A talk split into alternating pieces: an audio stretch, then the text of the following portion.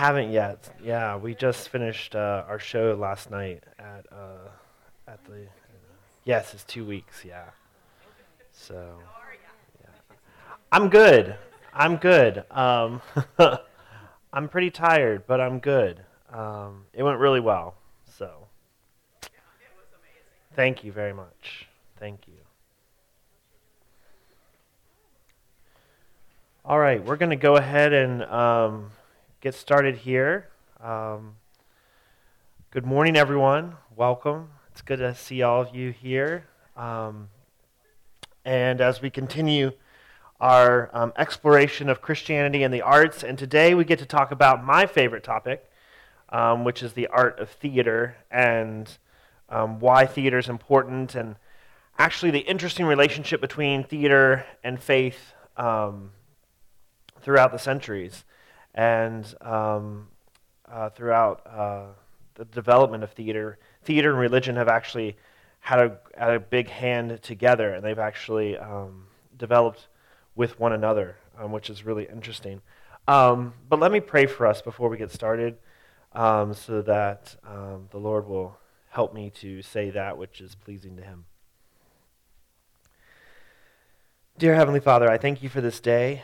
I thank you, Heavenly Father, for um, this opportunity to talk about art and particularly theater, Father. And I thank you for the gifts of these things. I thank you that you are a storytelling God and that you love story and that you have given us story so that we might know you better. And I just pray that this, uh, this time together would be honoring and glorifying to you. In your precious name I pray. Amen. All right. So, I titled my talk this morning on the importance of theater. All right. Um, I'm going to start with a with a story, and I, I might have told this story, so if I did, just you know, nod and pretend like I haven't. Um, I actually got my start in the theater um, when I was about seven years old. Uh, my mom wanted me to be a lawyer, and so she said, "I'm going to put you in acting classes." Well, much to her chagrin, uh, it backfired, and um, she just wanted me to be able to talk in front of people really well. And uh, she wanted me, like I said, wanted me to be a lawyer. And so she figured, hey, we'll get you some practice talking in front of people. And uh, to this day, she's like, oh, I wish I'd never put you in those acting classes, right? Um, but obviously, the Lord knew what He was doing, and um, it was a great, um, it was a great thing. And so I, I've started. I've been in theater um, since I was seven, um, and um, it's kind of been uh, a beautiful opportunity to kind of see God work and see God do um, amazing things through the power of story. Um, theater is often called the living art form, right? A lot of people talk to me and they're like, Zach, why do you invest so much time in theater? And um, they're like, why don't you do film or television or something like that? And I'm like, well, those, those things are awesome. I love film and television.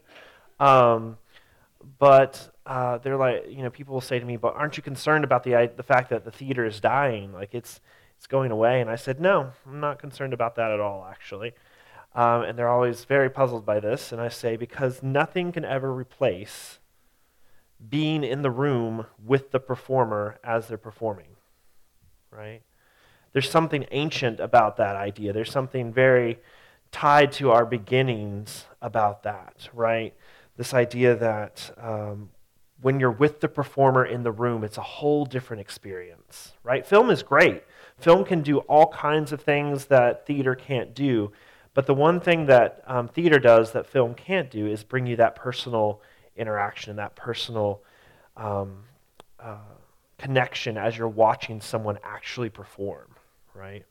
Um, and so we often call it the living art form, right? Um, now, we've talked a lot about Oscar Wilde. He's an interesting fellow, all right? Um, and, you know, certainly has some interesting ideas about theater and art, but he, he was very thoughtful about it, and he did think a lot about it. Um, and uh, he said, I regard the theater as the greatest of all art forms, the most immediate way in which a human being can share with another the sense of what it means to be a human being. And this actually goes much further back than Oscar Wilde. It goes all the way back to Aristotle, who said the whole reason that we do theater is so that people can have a vicarious experience in which they can watch other things happen to other people and learn from that experience, right? So, for example, Oedipus Rex, right? We can watch his um, downfall and we can learn from that. And hopefully, when we are faced with similar situations as he was, right, we think back to that moment when we watched he, him choose pride um, over uh, selflessness and think to ourselves, oh, okay, this is a similar situation. I need to pick the right thing, right? Um, and so it really is wonderful to watch another human being on stage um, kind of acting something out in front of you, right? It's also really weird, too, right? Think about it. Like, um, if an alien came down from another planet, right, and they saw us all sitting in a dark room watching other people pretend to be other people, they would think that's pretty weird, right? Um, and it is, right? But there's something very beautiful about that. There's something very beautiful about having the experience of having a story told right in front of you, right? And that connection that you get between actor and performer and the audience members is really lovely and really something that cannot be duplicated in other places, right? Um, we can come close, but we're not quite there, right? Um, collaboration. Now, I know this has kind of been a buzzword for a long time, right, in lots of different sectors and areas. Um, but theater really is a collaborative art form, right? So we see the actor on stage, right, and we see um, the work that they're doing, right, and that's kind of our gateway into the action, right? But um, for that one actor on stage, there's a multitude of people behind that actor, standing behind that actor to do what that actor does, right? Um, and so, really, I like to think my background's in directing, and I love directing. I love directing primarily because I get to watch other people be really good at what they do. I'm not a lighting designer. Right? I understand the elements of light and I understand what it can do, but that's not that's not my thing, right? I'm not a sound designer, right? Um, I'm not a costume designer, but I understand what those things can do and a really good story that they can tell. And so my love as a director is to watch other people kind of do their work, right? And that brings me a great great deal of joy. Right? And that's another reason why I love educational theater so much is because you're watching young people kind of do these things and kind of grow in these things. And, um, you know, it's really beautiful. Um, because it, does, it can't just, even a one person show, you have a one person show, you still need someone to turn the lights on. You still need someone to dress that person, right? Like, you still need all these things to make the act of theater kind of happen, right?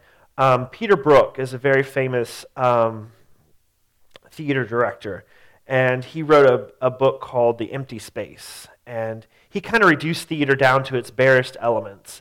And he said, really, all I need for an act of theater to happen is I need someone to be sitting and watching and someone else walk across the stage, right? Now, granted, that's probably the most boring piece of theater that we could have, but what he's getting at, he's getting this idea that theater is really nothing more than an exchange between audience and actor, right? And so that's really important to me as I think through that. Now, thankfully, we have a lot of different ways to tell that story, right? And sometimes we have, I've, t- I've directed in all different kinds of venues, right? In all different kinds of areas.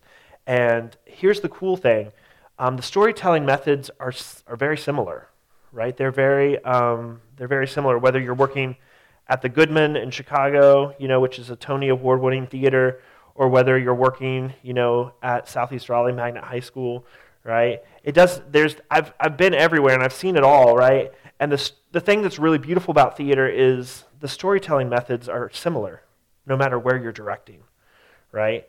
Um, what changes is the amount of money you have to make that story um, not even believable, but just, um, just enhanced, right? Um, I saw a production at Raleigh Little Theater many years ago when I was in college, because um, I'm almost 40. So I turned 40 in June. So I know it's it's it's old. Um, so I know, right? Yeah. Whoo! Yikes! It's dangerous. Um, but um, anyway, uh, and it was it was the most beautiful production I've ever seen. Um, and it was simply the characters. Obviously, it was um, maybe I didn't tell you what it was. It was a production of The Crucible, and in The Crucible, what they did was they dressed. Obviously, the characters were dressed in a lot of black, right? I mean, there were some white accents and things like that. Um, but they did this really cool thing where um, if you put black fabric under blue lighting, it actually glows red, right? And so they would do all their transitions in this kind of eerie blue light, and the characters all kind of glowed, and it was really amazing. You know, that's something that, you know, if I don't know the properties of light, right, if I'm not a lighting designer and I'm not working with a costume designer, then I'm not going to know that. I'm not going to make that connection, right? Um, but it was students, it was it was high schoolers, and it's probably one of the best productions I've ever seen in my life. Um, and it just changed the way I thought about how theater should be done and that sort of thing. Um, so basically, theater requires a lot of creatives. All right, okay. Um, now, not as many as a film might, because a film has a lot of different aspects, but there's people that are standing behind those actors on the stage who are really super important, right? Um, and who you can learn to. One thing I would love for you to do is learn to appreciate the collaborative nature of theater and how many people it actually takes to make that one person um, uh, shine in that moment, right? Um, you know, we just got finished with Anastasia last night um, at North Raleigh, and it was it was great. It's probably one of the probably one of the the top five productions I've directed in my life, right? Um, and that's saying a lot because I've directed a lot. But um, I was just sitting there watching in the last moments, and I was thinking about all the elements that it takes to make a moment happen in theater, right? And I was thinking about costume and lighting and sets and just all the different um, things that have to come together for that piece of theater to really work, right? And um, I always, people always ask me how it's going and that sort of thing, and I always tell them, well, it's a lot of moving parts because it is. There's a lot of different aspects of the of that one moment, getting that one moment to happen, right, in the right way, um, takes a lot of effort, right? I think about um, Wicked, which I've seen several different times, right? Um, and if you've ever seen it, you know the last moment of the first act is pretty incredible, right? There's this incredible moment where um, the protagonist lifts up into the air, right? And these people kind of run out from underneath her. And it's, it's just this wonderful moment. And actually, I think probably the climactic moment of the play, which is part of my problem with Wicked, because it just doesn't, the second act just doesn't really go anywhere. But um, uh, just this climactic moment. And to think about all the hands, all the eyes that have to work together, right? All the people pushing the buttons and um, all of them working together in tandem to make that one moment really happen. And that's really um, wonderful and beautiful. And I think just uh, one of the reasons I love theater so much is because you ha- think about all those people that are making that one moment happen. It's really important, right? Um, oh, for a muse of fire, right? Um, you know, we've talked a lot about um, these kind of technical things, but when we talk about Shakespeare, actually, um, Shakespeare's theater was very different from our theater today, right? Um, they didn't have a lot of elab- elaborate sets and costumes and things like that. Um, his, his theater was very much about the theater of the word, um, right? So you were hearing things, and back in Shakespeare's day, you went to hear a play, whereas today we say, I'm going to see a play, right? And so there's a big difference between that, right? Going to hear a play is very different um, experience versus seeing a play right? In our culture, we're a very visual culture, right? We like to see things, right? Shakespeare's culture was a little different. Um, they like to hear things, right? And um, the reason I bring up this muse of fire idea is um, there's this, this, this kind of sense of um, the muse that's kind of working with you, right? And there's a lot of different ways to kind of interpret that, right? For me, I interpret it as the Holy Spirit, right? um, kind of living and working and breathing in all the different aspects of, this, of the show, right? Um, but in ancient, uh, not ancient Rome, but like in Rome, the Roman times, right? Um, uh, the artist was said to have a muse, right? And so this was actually really important, right? And not just because of inspiration, but also because of failure, right? So the idea, unlike today where we kind of lift artists up on individual pedestals and kind of put them as the, you know, the uh, creator of everything that they do, right? In the Roman times, this idea of the muse was that the, um, the creator, whether it be an actor or a writer or a musician or whatever it was, this creator had something called the muse, right? And the muse would kind of sit over your shoulder and kind of work with you, right? Um, and so here's the thing, right? The thing about that, you're like, what, what is he talking about? Right? The thing about that is, if the artist was really successful and the art was really successful, then the artist couldn't take full credit for that. They could not be like, oh, right? They could not be like, oh, I am a genius, right? Actually, they said, oh, it must have been my inspiration. It must have been the muse that was working beside me, right? And here's the other thing about that, right? If the, fail, if the, the play or the, the piece of, of art was a complete failure, they couldn't take all the credit for that either, right? So therefore, there's this idea that um, there was someone that was working beside you, and it's really very different from the way that we view theater to our we view art today, right? Um, this very individualistic kind of sense of like, I am creator, right? Um, and well, that's great, but then what happens if you only create one really good piece of art in your entire life, right? Does that mean you're a failure, right? And so, anyway, just an interesting way to look at that and to look at how. Um, you know this idea of genius and creative and a lot of people always ask me they're always they always talk about um, you know why are artists so depressed and like why do they turn to alcohol and and why are they um, why are they addicted to all these different substances and things like that? And i think a lot of that comes not all of it but a lot of it comes from the pressure of having to perform right? I have to write the next great book. Well what if my next book is not as good as my first book right? Okay or what if my next play is not nearly as good as my next as my previous one, right? Okay, and so um, there's a lot of pressure on that, and I think that does drive artists um, to seek things um, comfort, right? I think about Eugene O'Neill, my one of my favorite playwrights, um, and his lifelong struggle with alcoholism, right? And that had a, that had many many roots in his family and that sort of thing, but it also had a root in his creativity, right? Um, and so I just bring that up as kind of an interesting way to look at um, the way we've talked a lot about the individual artist versus the collaborative artist, right? And that's why I love theater because I can't do theater on my own. Like, I can't, right? I need people around me, and I'm very much a people person, and I love to have people around me and watch them kind of do their work. And that's really, that's something beautiful to me. And so just I want you to kind of understand this collaborative nature of theater and why collaboration is so important to what theater is, right? Um, and it's you know it's not just it's not just a buzzword for us. It's like literally the thing that we do, right?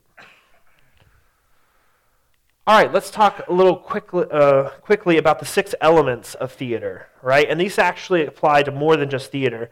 And you can use them in a lot of different ways, but these are the six elements of theater that were um, developed by Aristotle in, uh, in the Poetics, right?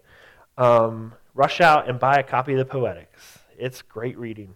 Um, anyway, I think it is. You might not, but that's okay.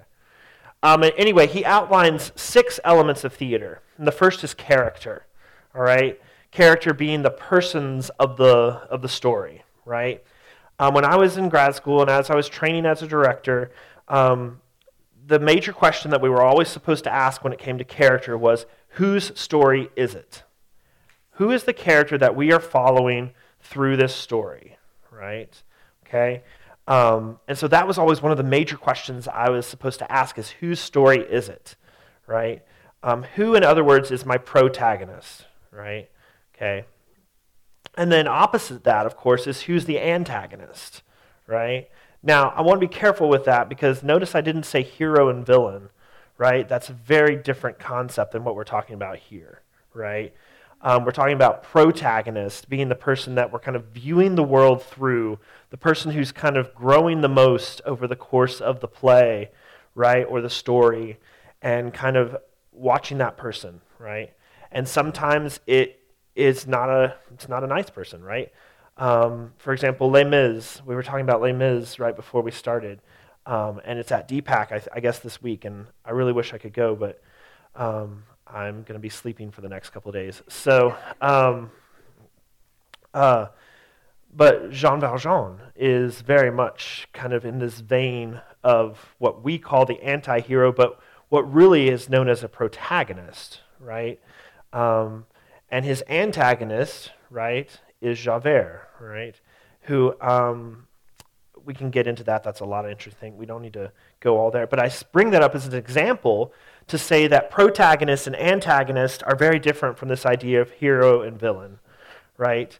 Um, and the simplistic nature of hero and villain. And not that there's not good stories out there that don't have great heroes, right? Of course there are. And that's really interesting, right? But as um, our society has kind of you know, decentralized truth and that sort of thing, we've kind of um, under, undone that idea of the hero, right? And there's good aspects of that, and there's bad aspects of that, right? Um, but character is the first element that Aristotle kind of talks about, right? The second is language, all right? And language is obviously like the text of the play, right? What is the play? What are the characters literally saying, right? But it's more than just that. Um, it's also um, the rhythm of the play, right? Okay. Um, for example, um, David Mamet is a very famous playwright, um, kind of controversial, but um, his plays are very they're well known for his very like rapid dialogue, right? The characters are kind of spitting it out really quickly, right? Versus like a Tennessee Williams who is very his language is very spread out, right? It's very legato um, and that sort of thing. So different playwrights can have different sense of language in them, right? Idea, okay? This was really important to Aristotle. Um, an idea is basically what we today call theme. What is the play about? That was the other question I was always supposed to ask as a director: is whose story is it, and what is the play about? All right. And this is where my job as an interpreter comes in because I'm not really, as a director, I'm not really creating something original. I'm really just interpreting somebody else's work, right? Because what do I, where do I start as the director? I start with the script, right? And I get inside that script and I learn that script backwards and forwards and front and back, and I learn how that script works and what this this playwright is trying to say, right? And so um, that's the idea of idea or theme you know, what is the play about? And usually we go about it by finding first a theme subject, right? Um, and that's like uh, loyalty, honesty, um, any of those big ideas that, I mean, they're, they're everywhere family, love, right? Um, all these big ideas. And then we usually take that and break that down into a theme statement and say, what does this particular show say about that subject, right? Okay? Um, if you want to say that Romeo and Juliet's about love, I think it's about a lot more than that. But if you want to say it's about love, what does Romeo and Juliet say about love? Right? This is a little side um, track that I want to go on for just a second. But um, there are scholars out there that actually think Romeo and Juliet is a comedy and not a tragedy. Um, and they think um, their basis for this is this idea that you know you have these young, impressionable people who are making these rash decisions kind of based on their feelings and that sort of thing. Um, and so, yeah, some scholars kind of look at Romeo and Juliet as a comedy. And um, I don't know that that's entirely um, supported by the play, but um, it's an interesting thought to have about it, right? And so, theme or idea is like, what is this play about, and how can I understand what the playwright is talking about in their play, right? And good plays often have more than one idea or theme, right? Okay? For example, Hamlet. Hamlet's about a lot of things, all right? And there's been a lot of interpretations of Hamlet. I've seen Hamlet on the moon in space outfits. It's weird, all right? But, you know, hey, that's somebody's trying it, right? Um, as I like to say to the kids at school, strong but wrong, right? Okay? We can make a strong choice, but sometimes it's the wrong choice, right? And so we have to be careful about how we interpret scripts and that sort of thing. And it, that's something that I take very seriously as an act as a director because my job is to present this play that this playwright has put together, right? And my job is not for to necessarily tell what the play is about, but it's to discover what the play is about, right? And then to present that idea to the audience, right? Um, and that's where my role as interpreter comes in, right? But some directors can take that way to in a different direction, and some of them can like reinterpret the work, right? Um, which has become very popular um, in our theater today to reinterpret the classics, right? And I, I, guess there's something to be said for that, right? But um, at what cost? Are we, are we trying to make the play say something that it wasn't supposed to say, right? Um, for example, there is a, um, one of my favorite plays, The Glass Menagerie, and um, in the end, this, there's a famous production where um, at the end, Tom is giving his last monologue, right? Um, and he's kind of asking for forgiveness from his, from his mom and his sister. And he's he's in the future and they're kind of stuck in the past, right? And but for some reason, the director thought it would be really cool if um, Laura, as Tom is giving this last speech, Laura, his sister, um, came over and slaps him across the face, right? Okay, interesting interpretation, but is that really what Tennessee Williams is getting at? I don't think so, right? Um, and so I think the role of the director can be very careful. We have to be very careful as the director to make sure your job is not to create something, your job is to interpret something, right? That's a little theory about directing. I just thought you might enjoy that.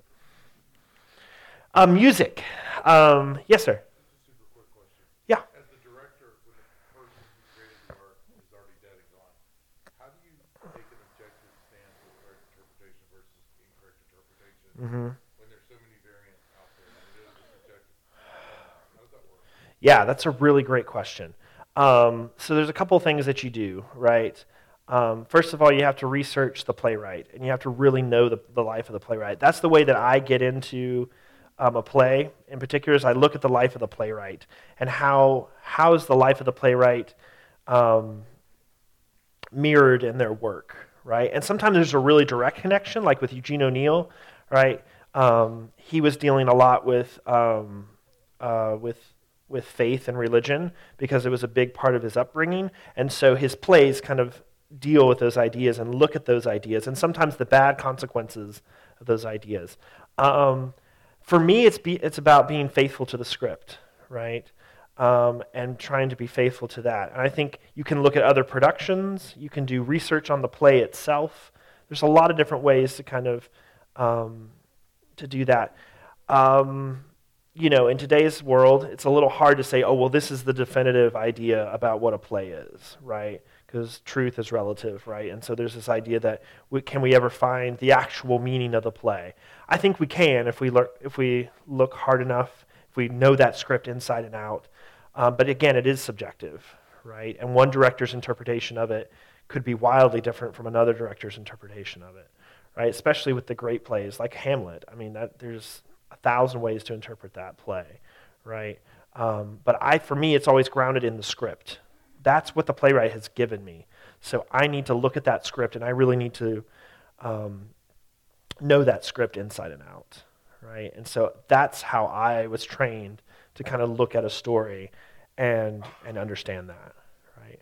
But you're right. There's a lot of different there's a lot of different interpretations, and like I said, like I said a few minutes ago, strong but wrong, right? Like I feel like you can make a really strong choice, but it's not necessarily the right choice, right? And that gets complicated because then you get into right and wrong interpretations and you know, this is my artistic vision and all that sort of thing, which I think is kind of a little silly, or it can be a little silly at times, right? It can be taken to an extreme that makes it a little silly. Plot. We talked about plot. Um, was it last week? Oh my goodness. Um, when we talked about story and the idea of story, right? Um, and plot is what happens in the story, right? And then we get down to my little friend called spectacle, all right? Um, spectacle is the visual elements of the theater. It's what you're seeing. It's the costumes, the lighting, the sets, right? And a lot of times people will invest a lot of time in spectacle. And that's great, all right? But spectacle is not necessarily the most important thing to me as an artist, right? It's cool, it's great. I love that we have these ways to tell stories. But for me, if you're missing character, idea, and plot, you can have as much spectacle as you want. It's not going to make a difference, right? Okay. Um, you know, you can spend a ton of money, right, on a show trying to make it the most spectacular show you've ever seen, right? Um, I don't know if you ever you might have heard of this, but probably 10 years ago there was a Broadway musical called Spider-Man: Turn Off the Dark. All right, and um, they tried to take Spider-Man and put it on the stage, right? Um, it was a horrible failure. They went through three directors, right?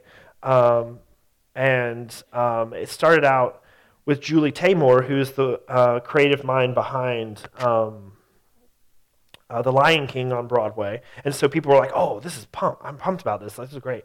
But then she wanted to take it in this kind of different direction. And so the producers were like, no, that's not what we want. We want like the comic book on stage, right? We want like the, you know, and so it sounds really cool. Um, but it was a disaster. Um, and, uh, you know, this idea that you can only depend upon spectacle is really difficult. I tell my kids at school, like, I, I'm cool with a chair and an actor dressed in all black. Like, that works for me, right? If the story is compelling enough, then the spectacle doesn't need to be there. Now, says the guy that just spent a lot of money on a big, you know, spring musical, right? It's important. Spectacle is important, but I think we can overemphasize spectacle a lot. And I think that's my personal kind of taste um, showing there, right? So you have these six elements. You can take these six elements, you can look at a script and kind of move them around and kind of take them apart and kind of look at them, right? And in some scripts, plot is really important, right? In some scripts, character is really important. Um, sometimes music, if it's a musical in particular, can be very important, obviously, right? Okay, so these six elements um, are the way that we kind of look at a piece of theater and take it apart. Um, I want to make some quick connections between theater and religion. All right, theater, um, at least in the Western tradition, started um, in ancient Greece, right, and it was born out of worship of the Greek gods, right. Um, and I don't say that to promote the worship of Greek gods, obviously, but I do say that to kind of look at this fact that theater and um, faith have had a very uh, strong connection from the very beginning of um, of the oh oh I pushed the wrong button. The ancient Greeks, right? Um, they kind of developed this idea of theater, and it was born out of this kind of um, this idea about um, community worship and community gathering, right? Um, in fact, the ancient Greeks had a uh, well, more the classical Greeks, I guess, had a, a playwriting festival. And it was a week long festival, right? And they just did show after show after show, performance after performance after performance, right? And it was a week long, right? Everybody took off of work, right? Some scholars even think that they let prisoners out of prison to go to see the show because that's how important that idea of community really was, right? That we go together as a community, we watch this story unfold on stage, and then we are changed because of that. And we are able as a group to understand what's important to us as a people, right? So, can you imagine a week of theater? That would be so awesome. That'd be great. Rather than, you know, all this basketball nonsense, what if we had a tournament of theater? That would be awesome. Like you had to go to certain shows, you had to like watch them, you had to be like, yes, okay, this was really great, this is really great, right? We could even do a bracket for people that want to do that, right? It would be awesome. I think it would be fantastic. Um, so join me in my crusade to make that happen. Um, and then the medieval church, right? Um, they were heavily producers, and you guys know this from art and um, music standpoint that the church was very invested in creating art and music and that sort of thing. But you may not know that they were also highly invested in theater, right? And why do you think they were so invested in theater? Well, I'll tell you, all right? Um, because many people could not read the Bible for themselves, right? Okay, and so w- the church had to figure out a way how do we portray um, the Bible for these people who can't read. And one way that they did it was through theater, right? And what they would do is outside the church, you know, in the town square there, or um, they would bring up a very elaborate set of wagons, and they would basically go from the beginning of the Bible to the end of the, of the Bible, and they would kind of do something called a cycle play, where they would cycle through um, the plays, right? And they would kind of um, go from um, the story of Adam and Eve and kind of move all the way through the Bible. And some of these could be very elaborate and very like beautiful um, things. And the community was really invested in that, right? And I come back to that idea of community again and again because theater really um, is community based, right? Okay. We talked last week, I think, about this idea that you know I can take I can take this little device that I have here, right, and I can um, I can uh, go off by myself and just watch something, right? And that's that's cool. That's interesting, right? But theater in particular has a very communal aspect to it because you have to be together in that room with those people to understand it. Have you ever tried to watch a video of a play? Like not one that's done well, right? But obviously like someone who set up the camera at the back and just like, you know, it's terrible. Like you're like, what is this? This is really bad. Um, because you're missing that communal aspect. You're missing that idea of all of us sitting in the same room listening to the same story, right? Um, and there's that aspect of community, which I think is something that makes theater really beautiful and wonderful, right? And also why I think, coming back to my starting point, the idea that theater is not dying, right? Um, but actually, it could become incredibly important as we move um, into the future, right? um, and that idea of being there together, right, is very important to me, right? Um, so that's kind of um, that's kind of my thoughts a little bit about this morning, and I'd love to open it up for some questions and ideas that you guys have um, about. It can be about story or theater in particular, um, but yeah, that's kind of my yes, sir.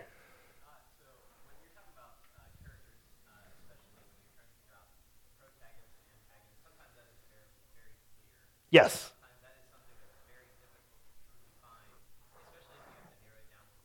Sure.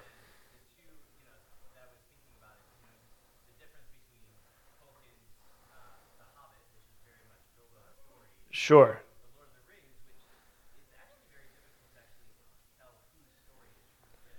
Yeah, and I th- yeah I think you're right, and I think sometimes that can um, that can be a matter of interpretation for the director, and so um, for example, like you said, The Hobbit is very specific. Like, here's The Hobbit, this is his journey, right? We're watching that. Um, but with contemporary stories, especially, it can be really difficult because sometimes there you can pass the author can pass it off between a bunch of different people, right? And we kind of see things from different people's perspective, right?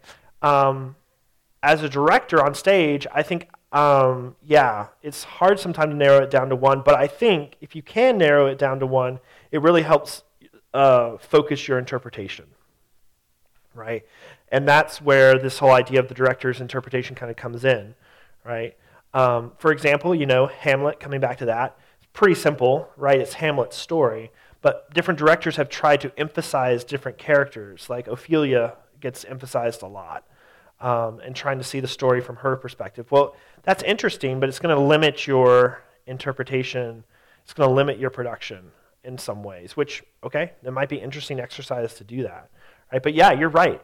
Um, and that comes down to like kind of understanding and learning to deal with the story and the script and kind of making that decision. But ultimately, sometimes you do have to make that decision as a director, for sure.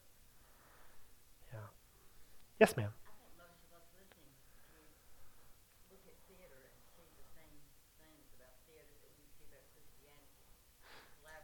Mm. Yeah. Yeah.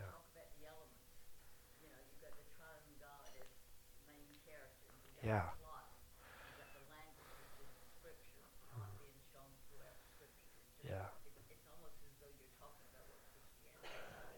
Yeah, I, I, that's beautiful. Yeah, I think you're right.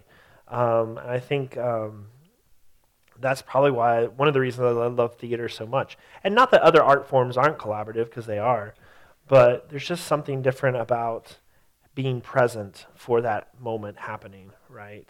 Um, and there's a lot that we can say about that. But yeah, you're right. Thank you. Yes, sir.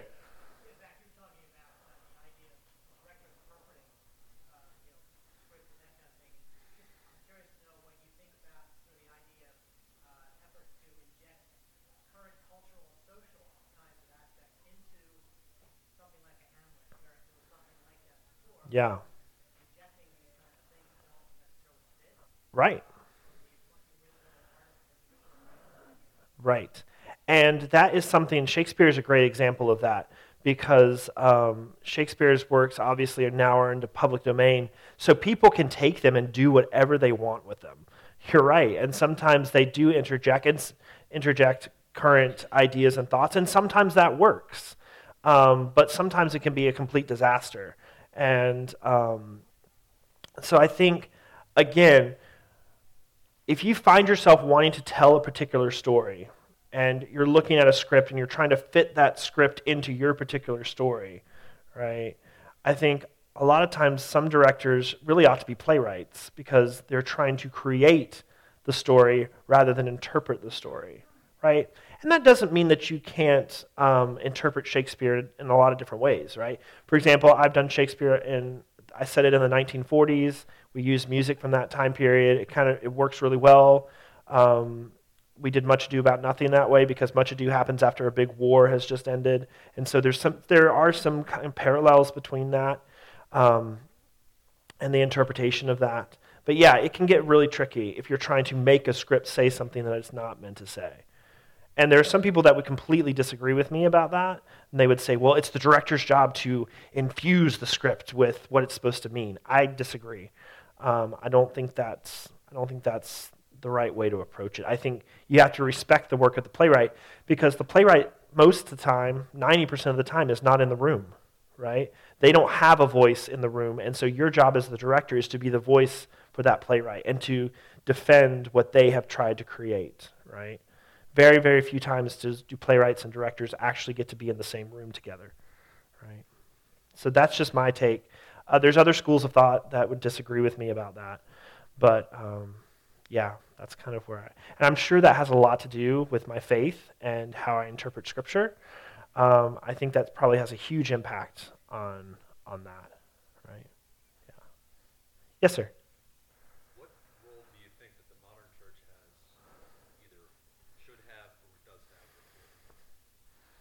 Yeah. Um, he asked, What role does the modern church have with theater? This is a difficult question for me. Um,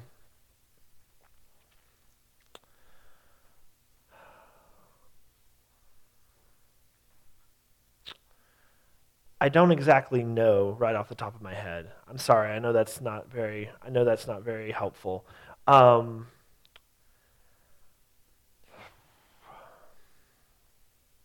I think the drama of Scripture is really important um, to us as modern as modern people because we're you know and as we talked about last week there's a lot of drive to story right? And we are very story um, induced people. And so i think the drama of scripture can be really important to that. Now how you do that right? Like you know i like should the church be producing theater? I don't know. Maybe. Um, but then again, we got we get into this idea of what we talked about last week a little bit of the whole or the week before the whole idea of Christianity and you know using Christianity as kind of an excuse to do poor art, right? And so I don't I don't know that I would want the church to produce theater in the same way it did in the medieval times. I don't know. Um, that's a really good question. I'll have to think more about that for sure. Yes. I have an opinion. Okay. Uh, the church, as an organism, should not Okay. uh, be doing uh, art of many kinds.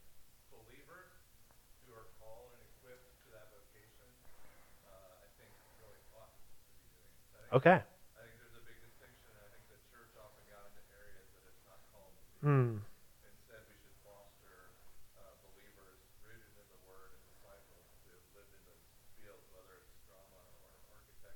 Sure.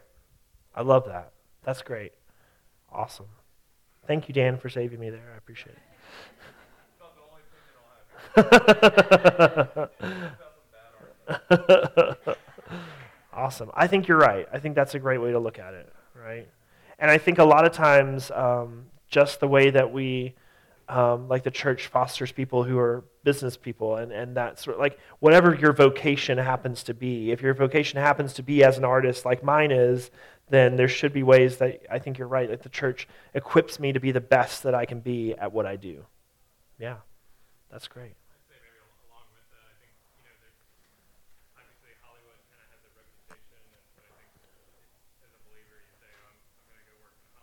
I'd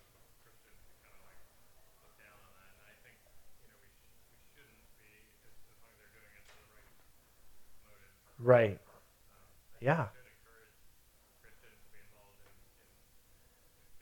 Right. Yeah, I think so too. I think you're right. I think there's, um, yeah, 'Cause- I hope so because that's what I do. So I hope that's the case. yeah.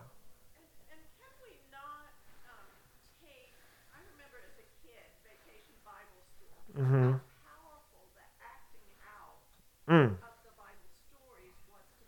child. Sure. And in teaching Sunday school, to, I, I remember once or twice having my children act out what we were studying Mm. on. It's because God's created us body, soul, and, you know, spirit. It's a holistic kind of a Sure. thing that we do with our bodies and our minds. And, Yeah. Yeah. Yep. and, and you know, when you talk about, they use the term acting out, Mm-hmm. when a kid is in trouble or an Sure. actor is acting out. I'm hearing things out of that book that's called um, The Body Keeps the Score.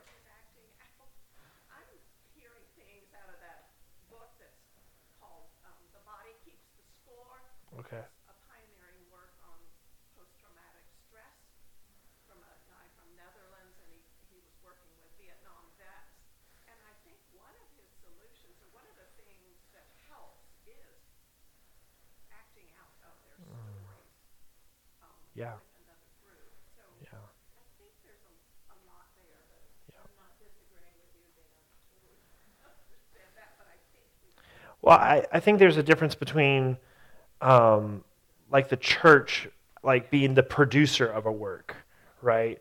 Like I think that's something we need to be, yeah, really careful about, um, and um, versus, um, you know, like Dan said, equipping the people who are called to do that with their vocation.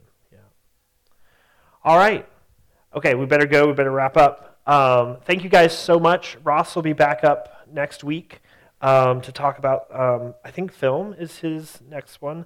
So thank you for letting me talk about theater. It's not very often that I get to talk about theater um, to an audience. Um, I mean, I am a teacher, I do, you know, but there's a lot of things you got to do. So thank you for being a really listening and uh, thought provoking group. So thank you guys so much. Have a great day.